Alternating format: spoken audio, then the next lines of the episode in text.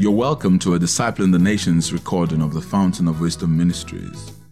At the Fountain of Wisdom Ministries, we endeavor to bring God's wisdom to you to enable you fulfill God's purposes for your life.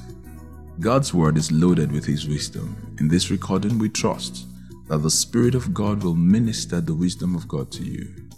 Happy listening. This new year, according to what God has put on my heart, is a year of new beginnings a year of restoration, and a year of multiplication. And I just want to encourage us by understanding types and shadows for those who may not know. A lot of times when we read the Old Testament scriptures and we take promises out of the Old Testament scripture. some of them are types and shadows, some of them are literal. What do I mean? God came into covenant with Abraham and the Bible says the blessing of Abraham is ours in Galatians 3. But the Bible also lets us know that God had us in mind, even when He was going to covenant with Abraham. He said, Out of you, all the families of the earth shall be blessed. So, whatever promises came as a result of the covenant to Abraham, we are partakers of it. Then, when it comes to types and shadows, maybe when God is saying some things to the Jews and it looks like, wow, that is good the Holy Ghost can bear witness with our hearts that that is for us. We can also study the word closely and see that that is also for us. Because God chose them as the first uh, nation to be in covenant with through Abraham.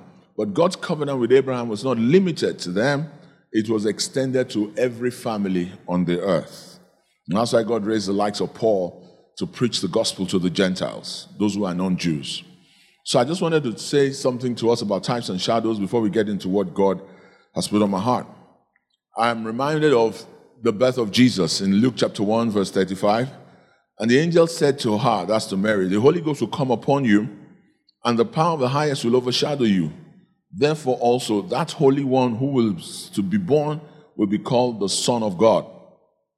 And in verses 37 to 38, or Luke 1, for with God nothing is impossible.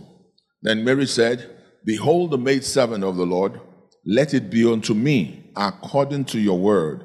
And the angel departed from her. Why am I bringing this up?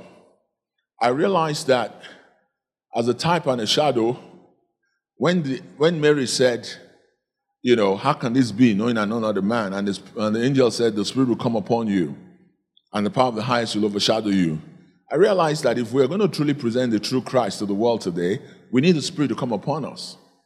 Not because we're going to wait for Him to come upon us before we tell somebody about Christ, but the true picture of Christ is not complete until we demonstrate something of His reality, and that is come by the Spirit of God. Remember Joel 2, the Spirit of the Lord will come upon you, your young men will prophesy, and all of that. And when the Spirit of God came upon them in the early church, they began to speak in other tongues. So I just want to say that Mary said, This cannot be. And the angel said, The Holy Ghost will come upon you.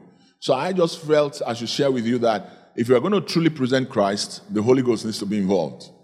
And then Mary now said another thing that I love. She said, Behold your maidservant, let it be unto me according to your word. And that's been my attitude towards the word of God. Let it be unto me according to your word.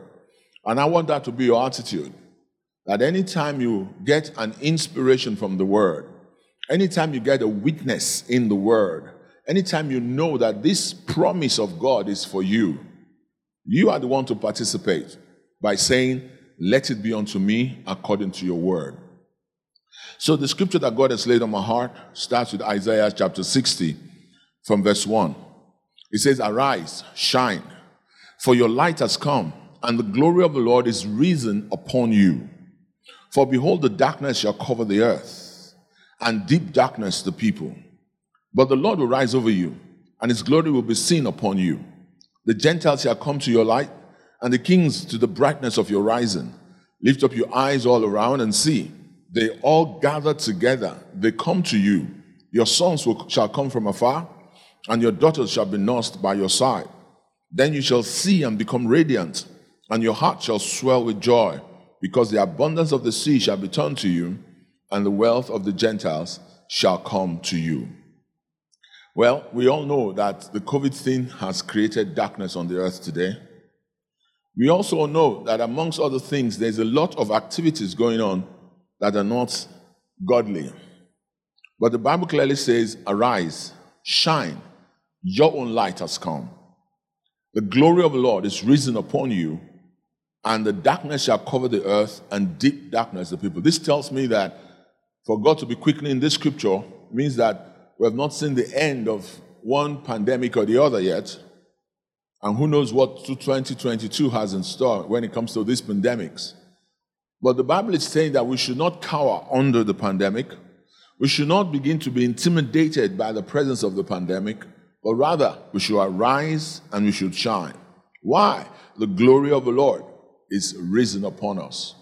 Remember, that glory is already inside us as born again believers, as new covenant saints. And the Bible says that glory is risen upon us.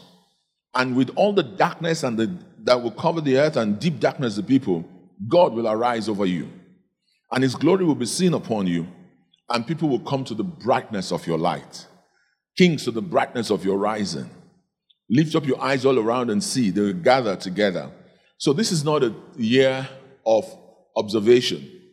This is not a year of intimidation.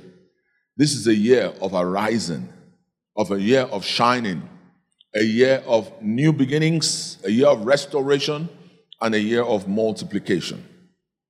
That's why the Bible says in Ephesians 5 from verse 14, says, Therefore, he says, Awake, you who sleep, arise from the dead. So if any part of your life has been dead because of fear, any part of your life has been dead because of the intimidation and the, and the concerns you have, the Bible says you should arise, those who sleep, arise from the dead, and Christ will give you light.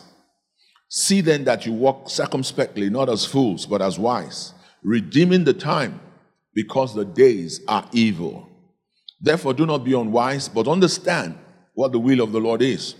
And do not be drunk with wine, in which is dissipation, but be filled with the Spirit speaking to one another in psalms and hymns and spiritual songs, singing and making melody in your hearts to the Lord, giving thanks always for all things to God the Father, in the name of our Lord Jesus Christ, submitting to one another in the fear of the Lord. I want you to know that this is what we should be doing today. Number one, we should arise. Number two, we should expect to shine in our obedience to God, in our faith, in our consciousness that this is a time to shine. This is a time to use the opportunities around us to draw people to the light of God's word. Because the Bible says very clearly, Arise and shine, for your light has come, and the glory of the Lord is risen upon us. I want you to know that you should have peace when there's war. You should have joy when there's turmoil around. You should be rising when others are cowering under. You should be shining when darkness is around. That is the reality of the Christian faith. That is the reality of the new birth. And that's the reality that the demand of this reality is being placed upon us now by the activities of the enemy. The Word of God has already told us that the enemy will intensify his activities at the end of time. And we are in those days right now. But the, the Word of God did not tell us to cower under. The Word of God did not tell us to submit to what the enemy is doing. The Word of God tells us to rise up and begin to shine.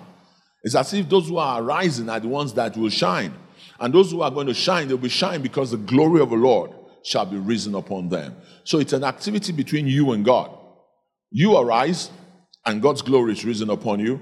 But you must arise. How do you arise? Knowing that you have peace with God. How do you arise? Knowing that there's nothing that can affect you that God does not know about. How do you arise? Knowing that God's demands on you to obey Him, to walk in faith, to walk in love, to demonstrate his power has not changed because Satan is doing anything on earth today. Knowing that if anything at all, it is because he's doing those things that today is the day that you should arise. So by the time somebody is sick and you are praying for them and they are getting healed, you are shining with the glory of God because the glory of God is made manifest through the miracle working power of God, amongst other things. In John 14 27, it says, Peace I leave with you my peace I give to you, not as the world gives, do I give to you. Let not your heart be troubled, neither let it be afraid.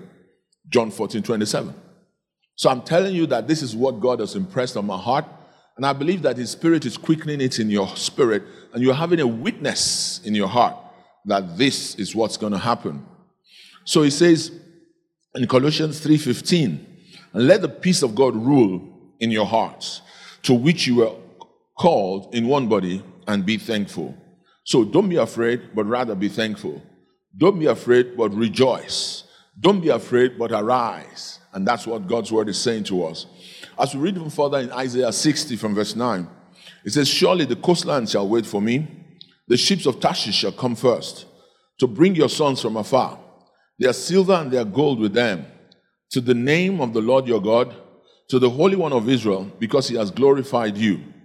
The sons of the foreigners shall build up your walls, their kings shall minister to you, for in my wrath I have struck you, but in my favor I have had mercy on you. Therefore your gates shall be open continually, they shall not be shut day or night, that men may bring to you the wealth of the Gentiles, their kings in procession. For the nation and the kingdom will not, that which will not serve you shall perish, and those nations shall be utterly ruined. Well, we're not going to say much about these ones because they're talking more specifically about the nation of Israel.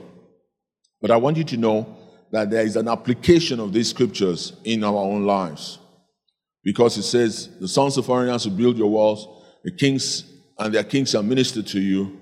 It says, uh, Men shall bring to you the wealth of the Gentiles. So these are all things that will be done for you as long as you are ready to arise and you are ready to shine and God is going to use you to draw people to Himself because you are shining.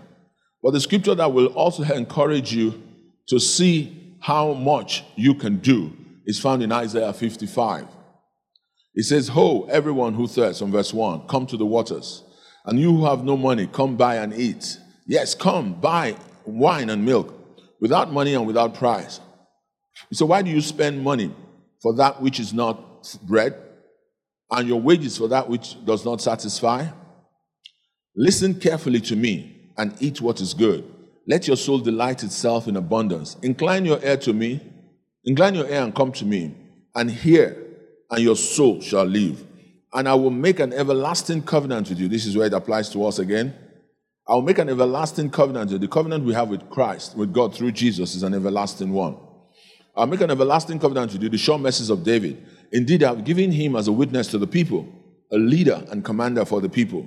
Surely you shall call a nation that you do not know, and nations who do not know you shall run to you because the Lord because of the Lord your God and the Holy One of Israel, for he has glorified you. Seek the Lord while he may be found. Call upon him while he is near.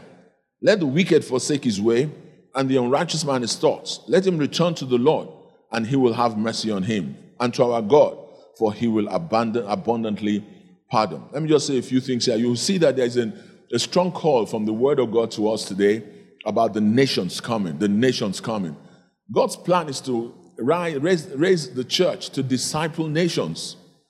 And now he's saying that if we arise and shine, the nations will begin to come. The nations will be drawn to God.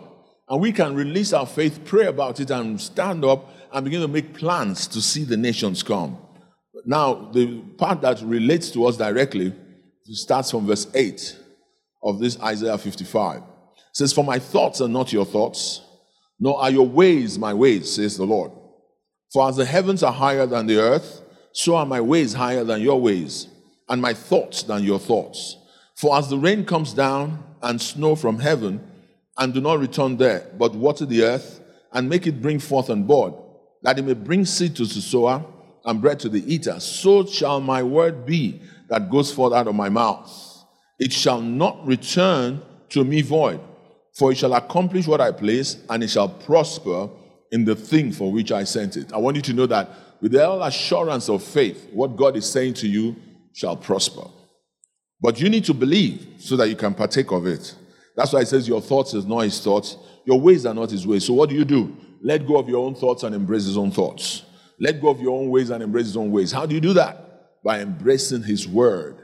What are the thoughts the word of God will give you? That's what we're looking at today. It says, if you, instead of you being afraid, say, do not be afraid. Instead of you allowing yourself to be intimidated, it said, Don't allow that to happen to you. And those are the things you should do. Call upon him while he's near, forsake any unrighteousness in your life, return to the Lord, he will have mercy on you, and then embrace his thoughts, embrace his ways, and see what his word will do in your life. Verse 12 says, For you shall go out with joy and be led forth with peace. I love that. How do you know when God is leading you? Joy and peace will be yardsticks of the things that God. So if I begin to rejoice in God now, and a thought occurs to me, or a word is quickening my heart, these are the practical things I want you to see. A word is quickening my heart. I have a witness in my heart that that word is for me. Like when you hear, no weapon formed against you shall prosper. Any tongue that shall rise against you in judgment stands condemned. That word can be quickened in your heart. You know that is God's Rhema word. I want you to understand something. There's what we call the written word, and there's what we call the Rhema word. When the Bible says faith cometh by hearing, hearing by the word, hearing in that context is the Rhema word. Hearing in that context is the Rhema word.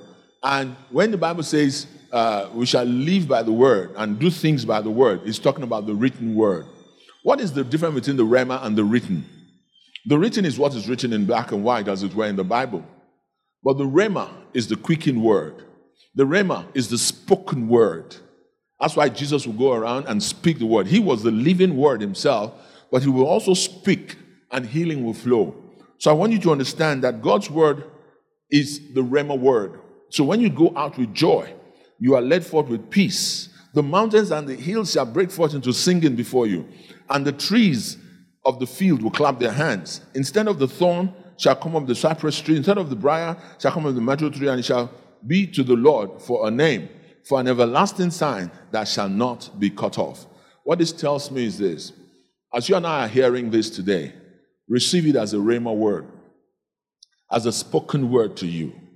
That God's word is telling you very specifically that his word will never return to him void. It's written, but it is also being spoken right now. And your heart can have a witness. That means the Holy Ghost will bear witness with your heart, and that becomes that quickened word inside you. I want you to know that that's God's will for you, and that's God's way of doing things. If God wants to lead, then when Mary, the example we gave, an angel came and brought a rhema word to Mary, and Mary said, Let it be unto me according to your word. It was already written in the Old Testament that a virgin will have a baby was already written in the Old Testament that things will happen. But nobody knew who it will happen to. Nobody knew when it will happen. They had an idea. But when the angel showed up to Mary, Mary said, Be it unto me according to your word. So that angel took the written word, it became a Rhema word, and Mary agreed with the Rhema word, and it came to pass in her life. That's the secret of getting the word to work for you. You can find it in the written word, if it can be spoken either by you or by somebody like you're hearing me now, and then your heart receives it, that becomes a rhema word to you, and it shall come to pass. Now, one of the things that you may need to do for your heart to receive it is for you to take that word and pray over it. For you to say, you know what, Lord, your word says I should my your thoughts are not my thoughts, your ways are not my ways, but your word will never return to you void. Lord, help me to undo my wrong ways and my wrong thoughts. Help me to correct. Deliver me from every wrong thought, every wrong way. What are you doing? You are laboring in the spirit, praying to ensure that that word that is written becomes a rhema word, a quickened word inside you, so that God's ways and God's thoughts can be established in your life and what God has said can come to pass. And then when He says, You shall go out with joy, and you will led forth with peace, then you can just act on that. There's some times when you just act on the written word directly. There are times you just look at the written word, be careful for nothing, but in everything by prayer and supplication with thanksgiving. You don't need a rhema word, just act on that. just act on that. Whosoever shall say to this mountain, Be removed and be cast into the sea, and shall not doubt in his heart, but shall believe that those things which he says shall act on that. But when it comes to something that promises you about a future, something in your future, then you may need to press into that so that that word can be quickened in your life and that word can become a reality in your life. Say amen, somebody. I'm sure you have been blessed. We'd like to hear from you. Now, you want more of this recording, you can write to us. And if you want to get more information about Fountain of Wisdom Ministries, please check us at our website www.fowm.org. God bless you.